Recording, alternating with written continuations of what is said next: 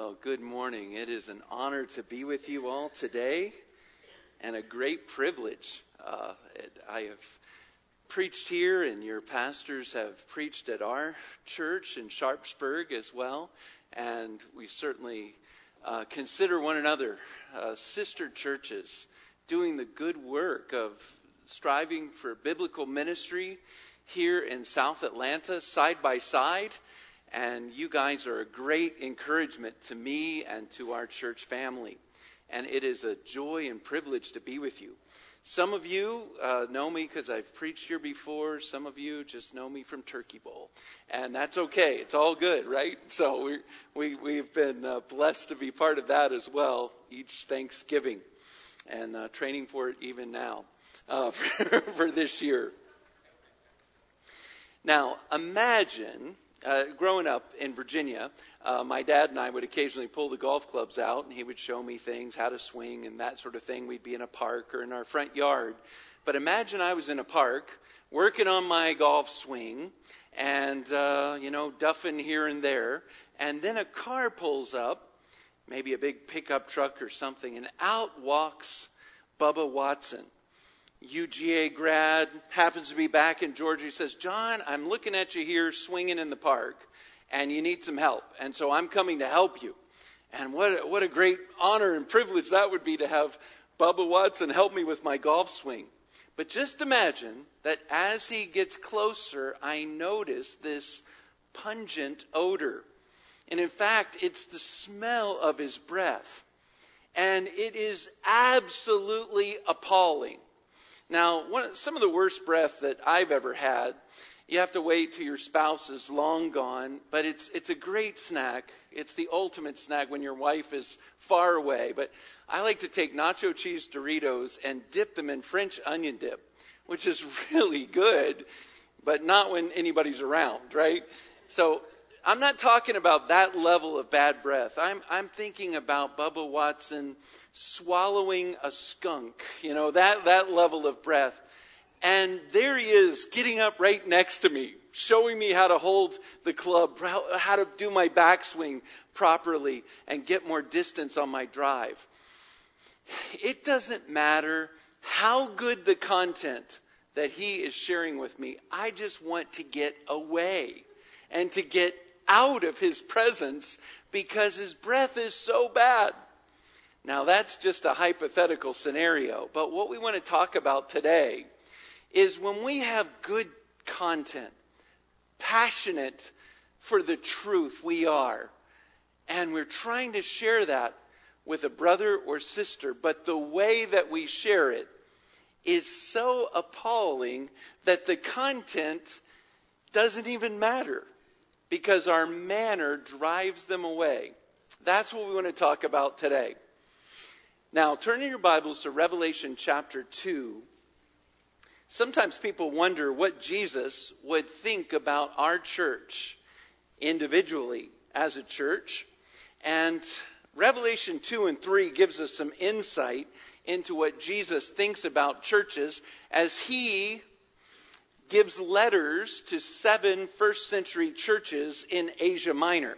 The first letter is addressed to the church in the biggest city in that part of the world, Ephesus. Our Lord Jesus begins in verse 2 by saying, I know your works, your toil, and your patient endurance, how you cannot bear with those who are evil, but have tested those who call themselves apostles and are not, and found them to be false. So he's commending this church for their love for the truth the church in Ephesus was a church, I think, that had some of the same virtues that we're striving to have. We love the truth.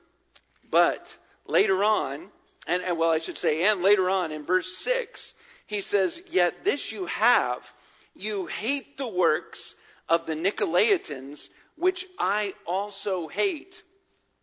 So, Christians in a politically correct culture, uh, where few sharp lines are drawn, we need to hear the Lord Jesus commending this church for hating the works and by application the teachings of the Nicolaitans, which was a group of false teachers back in the early church. And Jesus himself says, I also hate them. So it's, it's really, what does Jesus think about churches? He is, he commends churches for testing false teachers and for drawing lines and opposing them. And yet, in verses 3 through 5, look at what Jesus says about this church.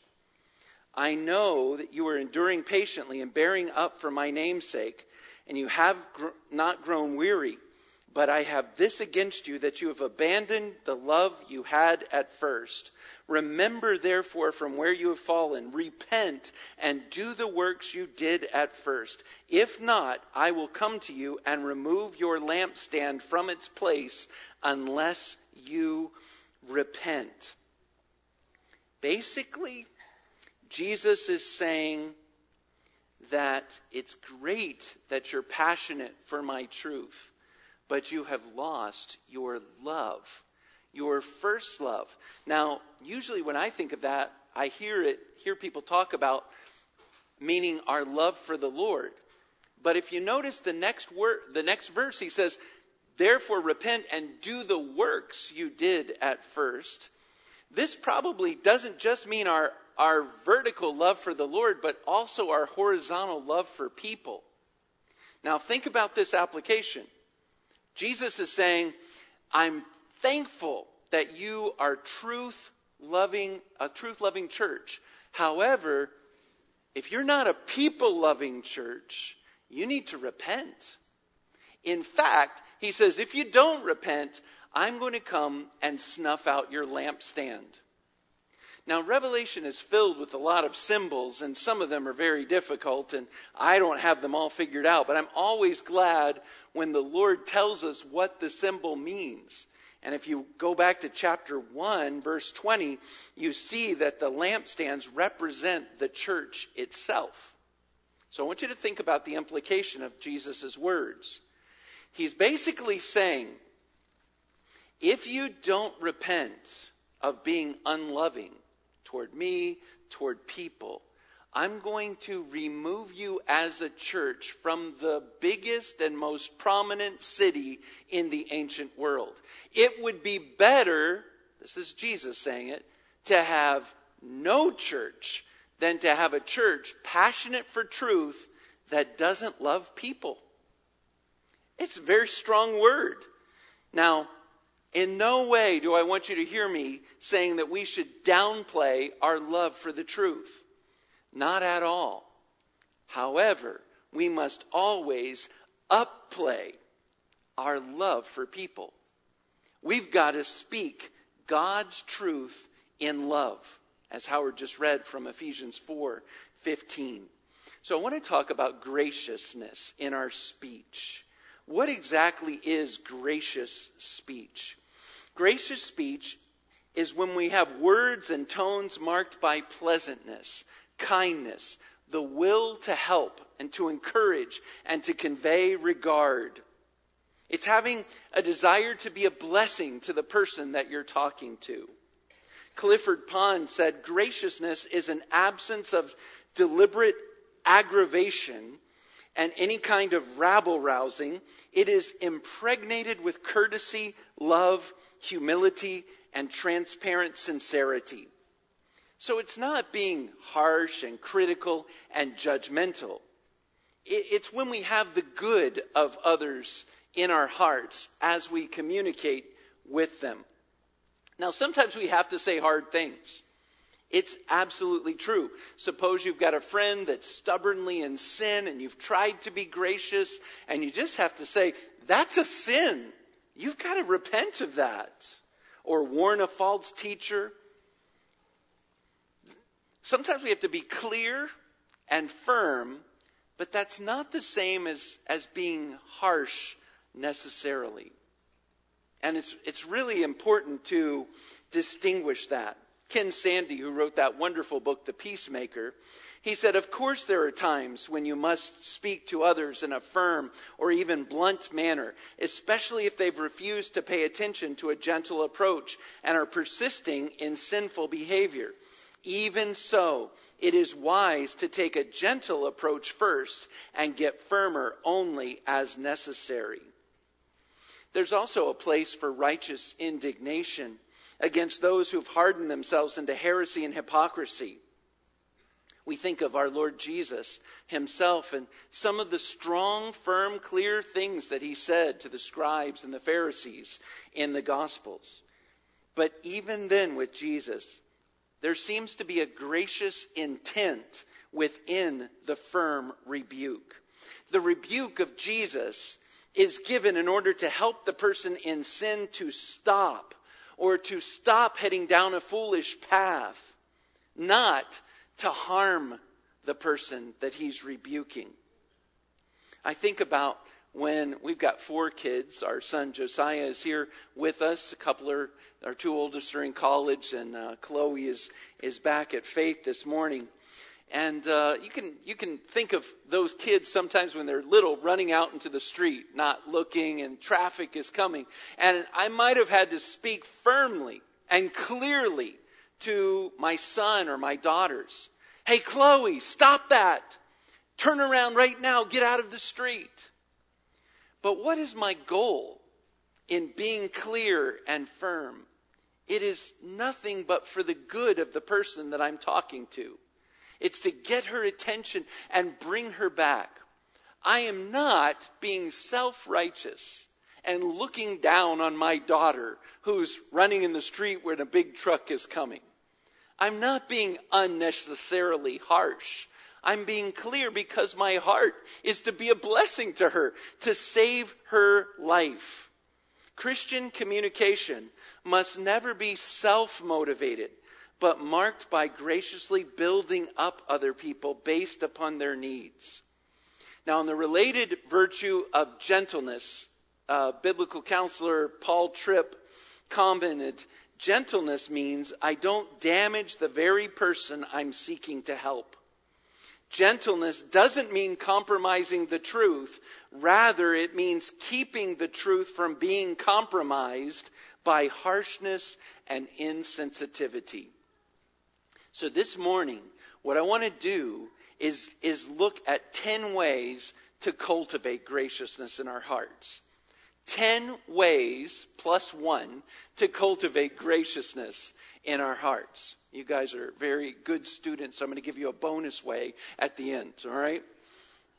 All right, this is just pure application from Scripture, from the Scriptures we've looked at and other places we're going to draw from. Number one, appreciate the gospel. So if we know we have to be gracious, we love the truth already, but we need to pursue graciousness, number one, appreciate the gospel. The subtitle to Ken Sande's book, The Peacemaker, is A Biblical Guide to Resolving Personal Conflict. And in seeking to resolve conflicts, Sande wisely notes the vital place of graciousness, which he says originates from a continual recognition of the grace received from God. Now, listen to this. This is from the Peacemaker. Peacemakers are people who breathe grace to others in the midst of conflict. Since we cannot breathe out what we have not breathed in, this process hinges on our moment to moment relationship with God we must continually breathe in God's grace by studying and meditating on His Word, praying to Him, thanking Him for His mercy, rejoicing in our salvation, worshiping Him, partaking of the Lord's Supper, and enjoying the fellowship of other believers. As we are filled with His grace, we can then breathe it out on others by confessing our wrongs bringing them hope through the gospel, lovingly showing others their fault, forgiving them as God has forgiven us, and manifesting in our words and actions the fruit of the Holy Spirit. When even one person in a conflict is faithfully breathing out this kind of grace, others will often receive God's grace through us. As they do, they are less likely to be defensive and more inclined to listen to our concerns. Isn't this what Jesus taught as well? Think about Matthew 18. You can look there for just a moment. Matthew 18 is where Jesus tells that parable of the guy who was forgiven a lot but didn't want to forgive the other guy who owed him a little bit. You remember that one? The parable of the unforgiving servant. And we see in verses 21 and 22 then Peter came up and said to him, Lord, how often will my brother sin against me and I forgive him? As many as seven times? Jesus said to him, I do not say to you seven times, but 77 times, or 70 times seven in other translations. You, you think about the conclusion, the punchline of the parable that you're familiar with in verses 32 and following. Then the master summoned him and said to him, You wicked servant, I forgave you all that debt because you pleaded with me, and should not you have had mercy on your fellow servant as I had mercy on you? And in anger, his master delivered him to the jailers until he should pay all his debt. So also my heavenly Father will do to every one of you if you do not forgive your brother from your heart. Now, one observation I'll draw from this is that the forgiven servant actually had a legitimate issue with the guy who owed him money. And we're used to hearing uh, the huge debt that the master had forgiven the servant of, and the teeny tiny debt that the forgiven servant was owed. But the teeny tiny debt was actually 100 denarii, according to the text. And you remember a denarius was a day's wage for a common worker in the ancient world. That's a hundred days' wages. That's almost like a third of your annual salary was owed this guy. It was a legitimate grief that he had. It was just nothing in comparison to what he had been forgiven from. Our Lord says he expects his followers to treat other people out of the overflow of the super abundant grace that we have received from Him. So, first, appreciate the gospel. Number two, recognize that God is at work. Recognize that God is at work. In every possible situation that you could be tempted to be ungracious, so just think of your think of a situation for you. Some situation that you could be tempted to be ungracious. Maybe it was with a spouse, maybe it was with a child, a neighbor, a coworker, an extended family member. Some situation you could be tempted to be ungracious in. God is at work in that situation. What's God doing? Well, one of my favorite John Piper quotes is God is always doing 10,000 things in your life, and you may be aware of three of them. I love that quote. It comes up a lot, actually. It's, it's so good. God's doing all kinds of things in this situation, and you don't even know what He's up to.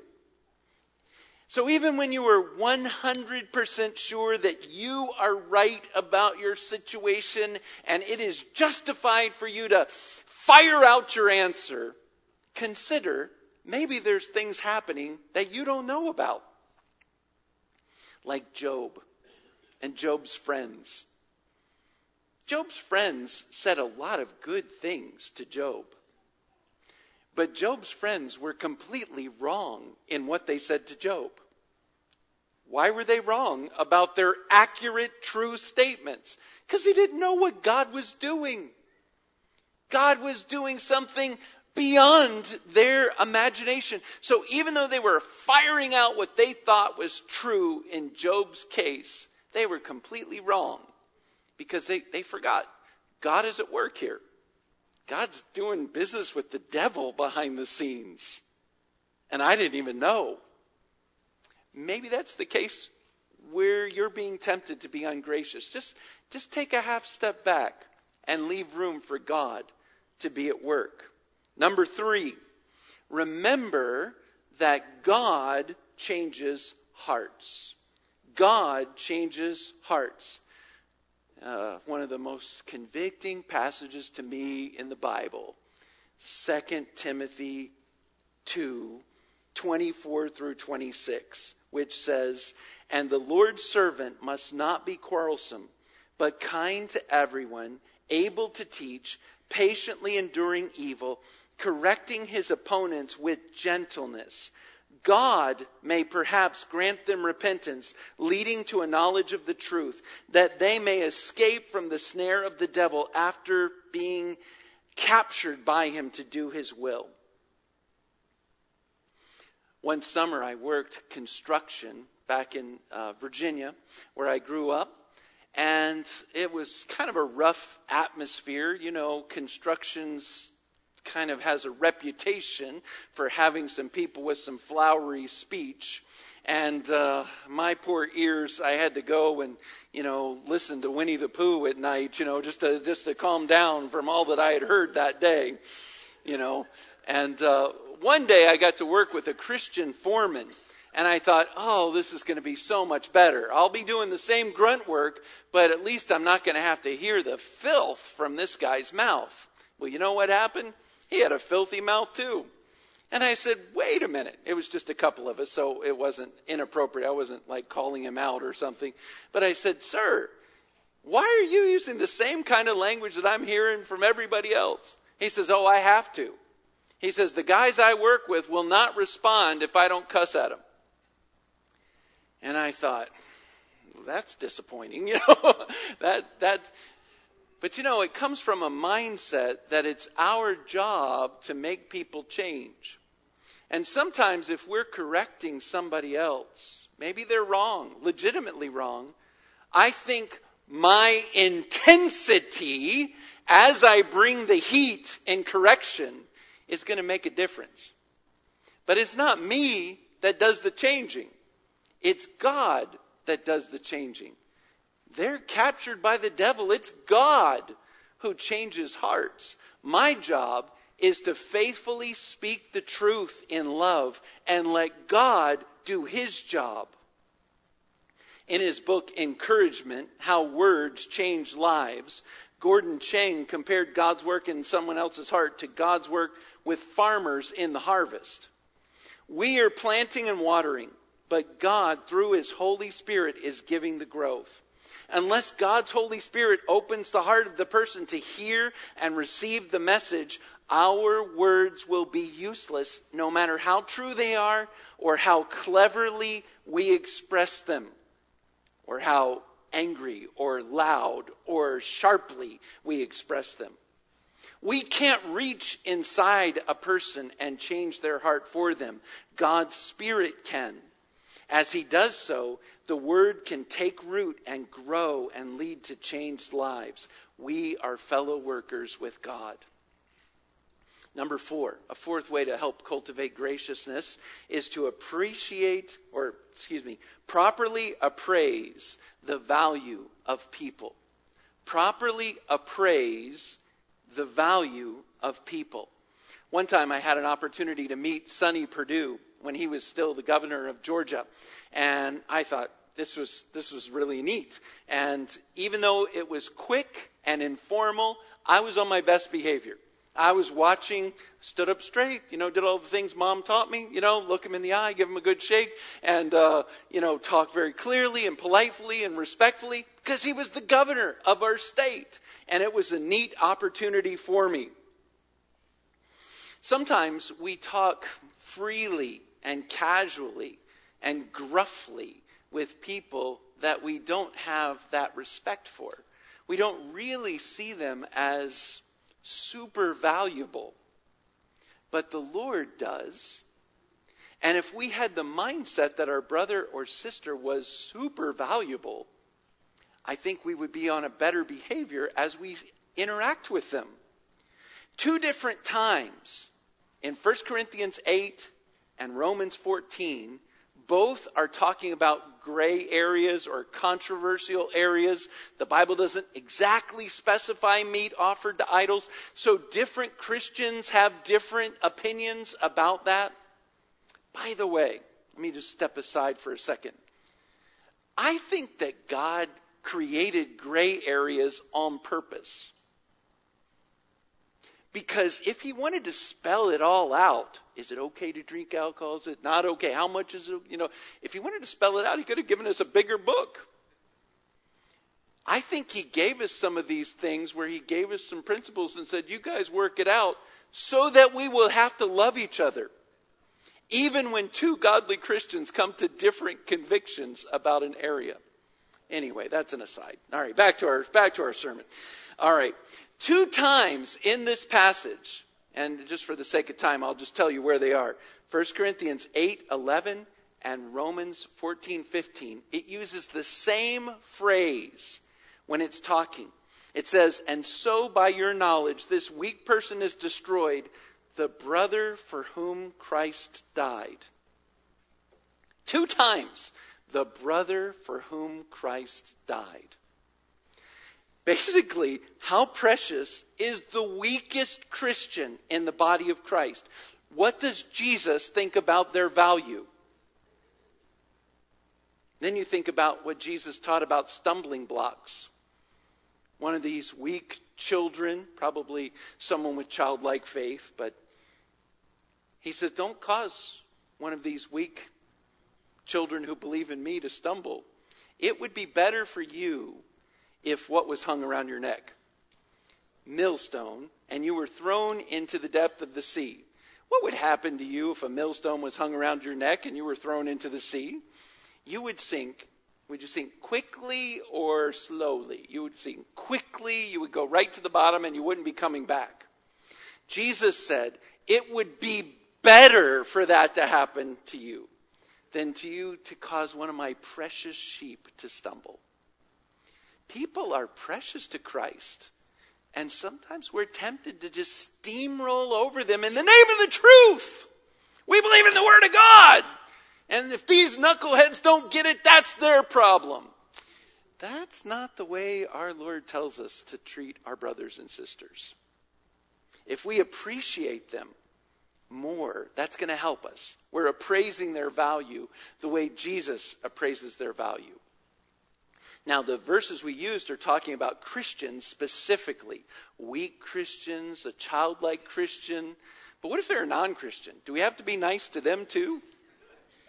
Well, of course, if we think about it, non Christians are spiritually dead sinners in need of the exact same grace that Christians have found.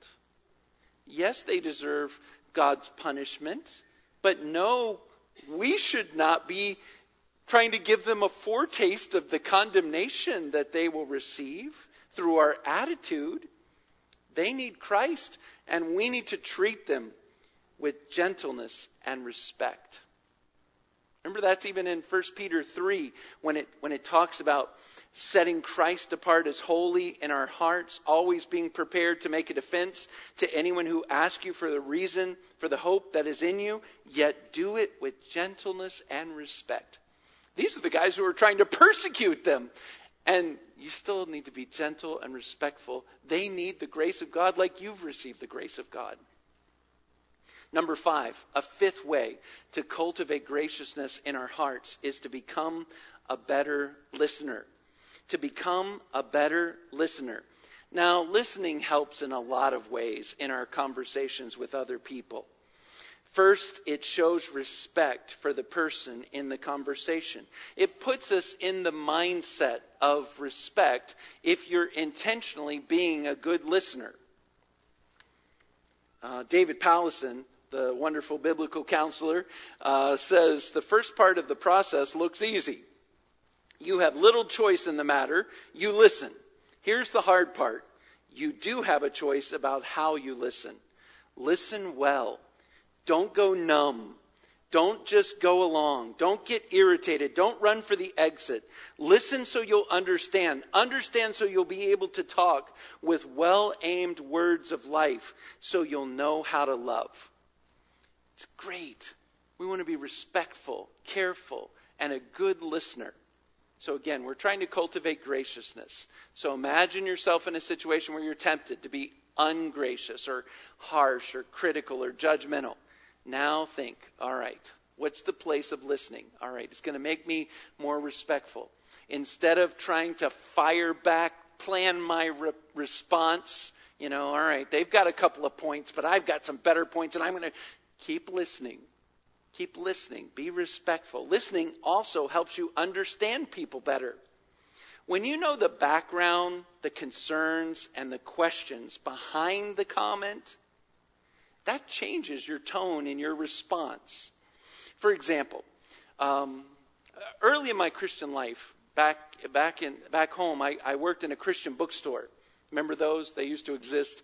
Anyway, uh, now there's so few now. I was, anyway, I have a special place in my heart for Christian bookstores because I worked there in high school. And God used that time, even though I got into some debates with people. And my early Christian growth was debates. That's, that's why I had to work on all this graciousness stuff. This is really all for me. You're going to think, thank you guys for benefiting of what God's doing in my life by me recounting all of these things. Well, when you get into debates with other people, sometimes you're just lining up your ammunition, your Bible verses, and you're just going to fire them out with your Bible gun. Well, one of the topics that I debated a lot early is can a real Christian lose their salvation? And some people are very passionate about their views of this, and they pull their verses out, and you pull your verses out, and you, you kind of debate it out. Well, what I'm saying here is if we listen to their concern, listen to the heart, not just the facts that they're giving you, but listen to their heart behind the facts. You know, there are some people who really believe, so I, I believe a real Christian can't lose their salvation. Okay? You can debate me afterwards and I'll be nice to you. All right, but by God's grace.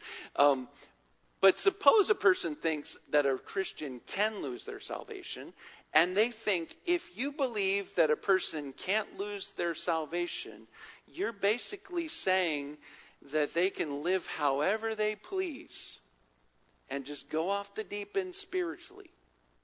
And that's their burning concern. Just riotous living. And they don't want people to just live any old way. They want them to live for Christ. And so that's, they believe you can lose your salvation, and that's the burden behind their belief.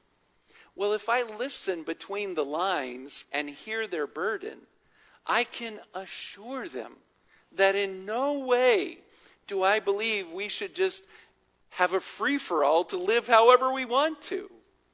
The grace of God motivates us to live for Christ. And I would want to communicate that. And I have to listen, though. That's, listen, if you think about it, suppose I didn't listen and I line up all my verses and I just fire them out and they line their verses and fire them back. What have we accomplished? Does it really usually change a person's mind when you shoot machine gun like verses at them? I know in my experience, and I've had a lot, it doesn't usually have much effect, positive effect. It does have effects, but not usually positive. So listen well helps you understand the other person better. It also, if you listen, it provides time to pause and consider the conversation.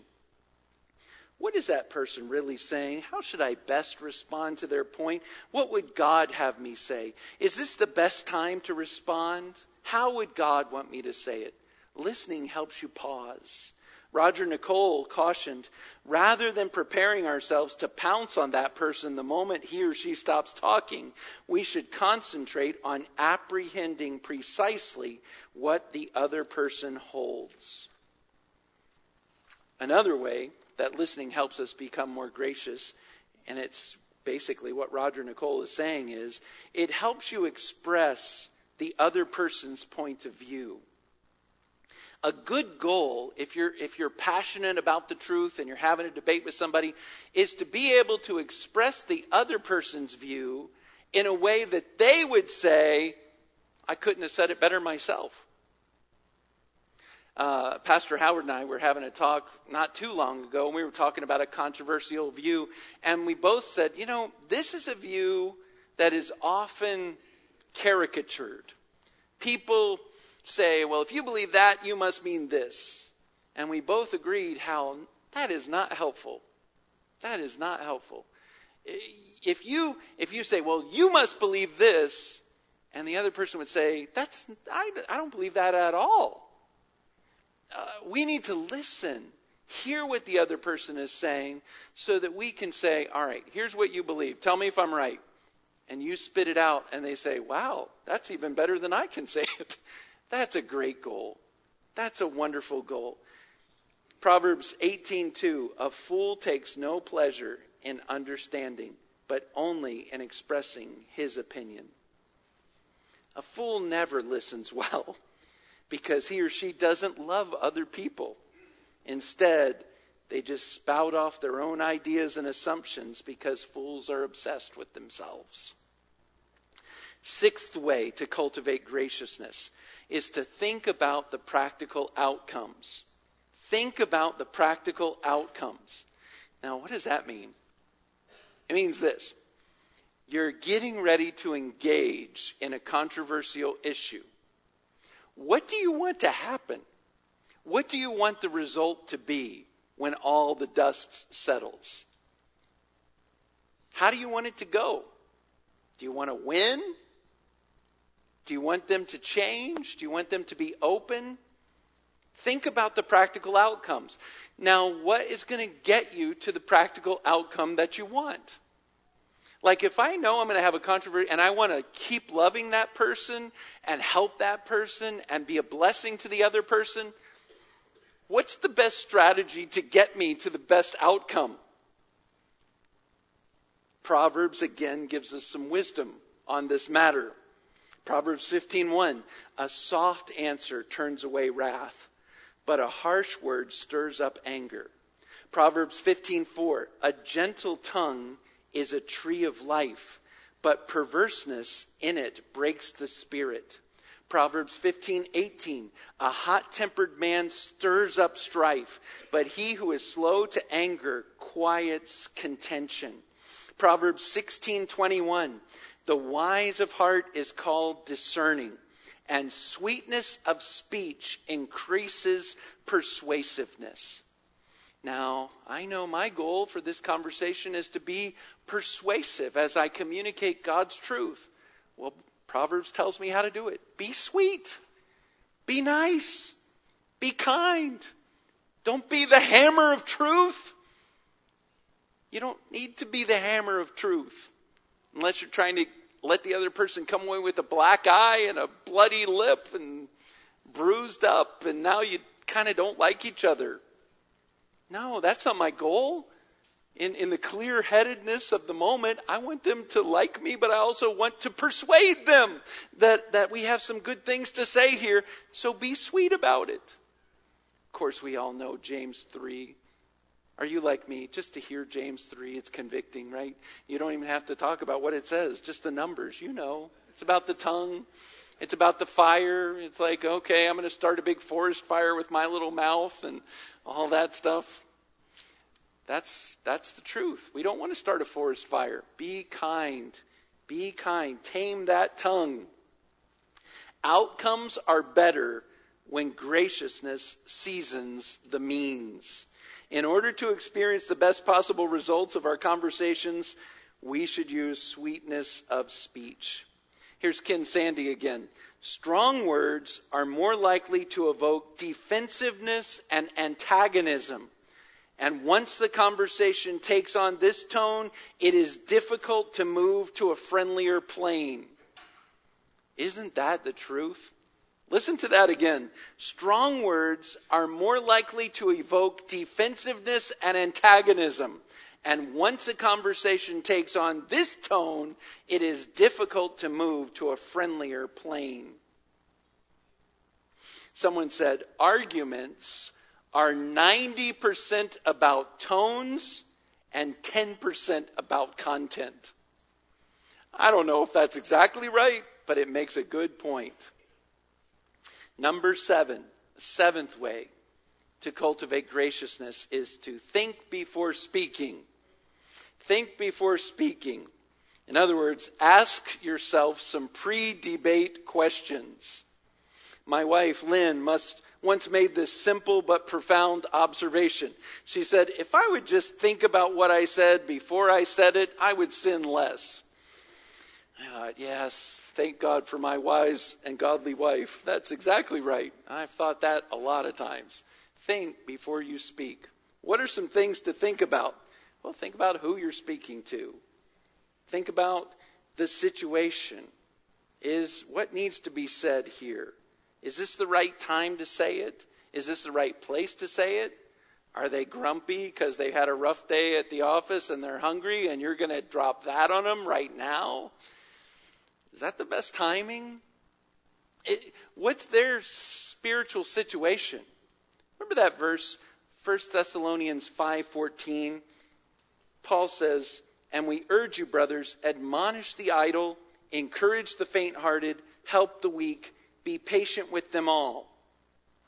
That means there's at least three different categories of people that you're dealing with the idle, the faint hearted, and the weak. And they require three different techniques. Which one are you dealing with? Which one are you dealing with? But we know that all of them require patience. So these are good. And maybe the most important thing when we pause and ask the pre debate question, ask this Am I thinking about God? What would God want me to say? That, that may be the single most helpful word of wisdom in this regard. Stop and think about God. Make sure God's in your mind. I want to please God. I want to say only what God wants me to say, and I only want to say it in the way God wants me to say it. Number eight, eighth way to cultivate graciousness use gracious helper words use gracious helper words. These are simple expressions like, I think, it seems, or from my perspective. All right, that, why would you use those things? Because it basically acknowledges the speaker's awareness of his lack of omniscience. Right? Only God is omniscient. Omniscient means you know everything. The speaker doesn't know everything, and sometimes it's good, and, and the people who are listening, by the way, know that the speaker doesn't know everything, but sometimes it's good for the listeners to hear the speaker say that he knows he doesn't know everything. All right? So if I'm making a point, all right, this verse means this, and you just better repent of your foolishness. I could go to the same verse and say, you know what? As I read this verse, it seems like this is what it's saying. What do you think about that? I'm not diminishing my passion for truth by putting it like that, by saying, I think it means this. It seems to mean this. From my perspective, when you see this verse and this verse, this is the conclusion. When you say it like that, it softens it. I call it gracious helper words. It helps me to be gracious just to use those words. Now, sometimes people might think, well, you're, you're compromising. You're not taking a strong stand.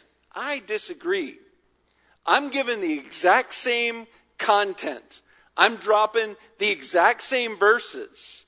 And I'm just saying, I acknowledge I'm not infinite in my omniscience, but here's the verse. What do you think?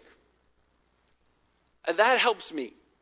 And in my experience, it helps other people to hear that verse a little better. Okay? So you could think of some controversial issue some big thing you've had debates on in the past and you're right and everybody else is wrong, you think, all right, when I just go right for the jugular verse and just say, there it is. How did that work? You know, if you use a gracious helper word, okay, look, here's what the Word of God says. It seems to mean this. What do you think? Or how, how do you like that? You know, from my perspective, it's this. What is your perspective on this verse? And I mean, we're not talking about playing fast and loose with the scriptures. Oh, it can mean anything you want. No, it's got a meaning. The context determines the meaning. We still believe in hermeneutics, but it's okay to say, it seems this way to me. Helps me a lot. Number nine, remember that everything is communicating. Remember that everything communicates. Even when the mouth is not moving, communication is happening. Husbands who grunt over their glowing device at the dinner table when wives are trying to explain and get insight about a difficult discipline situation that they've dealt with, and the husband's face is glowing because the screen is glowing before him, and he grunts and maybe says a word or something like that, you might say, well, that husband is a poor communicator. Not so. The husband is communicating very clearly. He doesn't care. He's indifferent to things that he ought not to be indifferent about. And that wife is receiving the message loud and clear. We're always communicating. We communicate with our facial expressions. We communicate with our body language. We communicate with the tones that we use, as well as the words that we use. And you know as well as I know if your nonverbal communication contradicts your verbal communication, which one wins? Okay? So if my wife, Lynn, uh, says, okay, I'd like to go out to dinner tonight or something like that, and, and I say, oh, sure, great, we'll go, I'll pay, I've got money, I'd love to pay to have dinner with you tonight. All right, now think about it if you just had a transcript of the words that I just said, that actually looks pretty good. Okay, I'd love to. I've got money. I'll pay. It's great. I'd love to be with you. But everything about the way that I said it communicated the exact opposite message. Like, I don't want to spend my money on having dinner with you out. Right? So when we're gracious, when we're thinking about cultivating graciousness, I want you to think how can my mannerisms communicate graciousness? Is the tone that I'm using in this conversation helping to promote graciousness or is it promoting harshness? Sam Crabtree offers this list of benefits to a good tone of voice. He, he wrote this in a letter to a mother with several children, all right? He says, a good tone of voice wins friends. It builds confidence in the minds of others that they can trust you. It demonstrates maturity. It sweetens the ambiance, the atmosphere, the environment. It makes you easier to be around just by having a good tone of voice. Mary Beeke uh, adds more detail to the simple and significant effects of nonverbal communication. She says, tone of voice and facial expressions are huge factors. They express patience, tolerance, kindness, and happiness, or a lack thereof. When mom says, Come here, Brian, her tone can convey either irritation or cheerfulness. When I'm around another person with indomitable cheerfulness, I am uplifted. I feel safe, accepted, and comfortable in his or her presence. Wouldn't it be great if we all had that effect on each other? If we wish to improve our communication skills, this is the area to begin with that will make the most impact by simply being aware of how we sound and our impact on others, we can take steps to change. It might involve dealing with underlying issues, but that's another subject. If we shore up the self discipline it takes to be cheerful, our emotions may just follow along. There's been a lot of funny stories over the years about speakers. Of course, I'm extra sensitive to these stories with their microphone on and they didn't realize it was still on. Maybe they went to the bathroom or that kind of thing and it was going in the, in the auditorium. We need to realize it, when we think of the microphone as our nonverbal communication, it's always on. Our microphone's always on. Not just for the speakers every now and then, it's always on. You're always communicating. Number 10. Here's the last one, but I've got a bonus one for you. You've been good. All right. Number 10. Spend time with gracious people. Spend time with gracious people. My favorite proverb, I think it is, Proverbs 13:20. He who walks with wise men will be wise, but the companion of fools will suffer harm. Basically, my summary, you become like the people you hang around. If you want to become more gracious, you can kind of blow off everything else that I've said this morning and just think of two or three gracious people and just hang out with them. And that will work. You will become like the people you hang around. Other proverbs warn us not to spend time with angry people lest you learn their ways. It, it works both ways. But if you want to become more gracious, spend time with gracious people. Watch the way they interact. Look at the way they respond or react or don't react when this or that happens. Look at the way they interact about the truth of God's word with other people. You're going to pick it up. You're going to be like the people that you're around. Now, here's the bonus. Here's the bonus one. Okay? We've had 10 ways to cultivate graciousness. Here's a bonus look to Jesus. Look to Jesus. Look to his example. Look to his gracious forgiveness for our lack of graciousness. He was so kind and so compassionate to undeserving sinners. Think about Jesus and the woman at the well. Think about Jesus and the man with leprosy. Think about Jesus and his interaction with the rich young ruler. Oh, can, you, can you imagine? The guy comes up and Jesus says, Well, you know the commandments. Oh, I've, I got that. Check. Jesus, it, he, he says he loves him. He had compassion on him. He had such graciousness. Even when it came to his disciples, he was so gracious with his disciples. They were marked by slowness to understand and slowness to believe. Even though Jesus regularly pointed out their small supply of faith and their small supply of understanding, he did not kick them out of the school. Instead, he patiently cared for them with further instruction and more opportunities to make spiritual progress. I love the way J.C. Ryle put it eh, when he was describing how the Lord dealt with his disciples. He said, It was nothing but unchanging pity and compassion and kindness and gentleness and patience, long suffering and love. He does not cast them off for their stupidity. He does not reject them for their unbelief. He teaches them as they're able to bear. He leads them on step by step as a nurse does an infant when it first begins to walk. We have been treated so kindly by our Lord Jesus. We have experienced this. Just like the disciples have experienced this, you have experienced this, and I have experienced this. And He expects us to treat other people accordingly. Treat other people out of the overflow of the grace that He has given you. Now, listen, our churches are sister churches. Our churches have Bible in the name of them. How many times have you had to answer that? What's a Bible church? Anyway, we get it. We have to answer that question too. All right? We love the truth.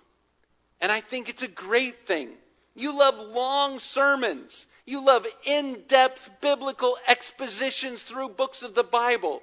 There's a couple of you that probably have composed emails to Justin about this topical preacher that he brought in. Even this morning, you've already sent it. we love that. We feel ripped off by 30 minute sermons. Don't give us that sermonettes. We love God's truth. We want the Bible. Give us the Word of God. You and I will never be in danger of going soft. I believe that. You're not going to turn into mushy, sloppy spirituality, sentimentality. We ought to be full of God's truth. But are we full of God's love?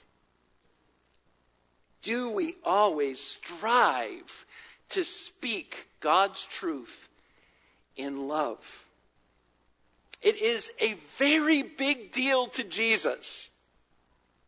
I, I can't emphasize that enough. I am so struck by the example of that church of Ephesus.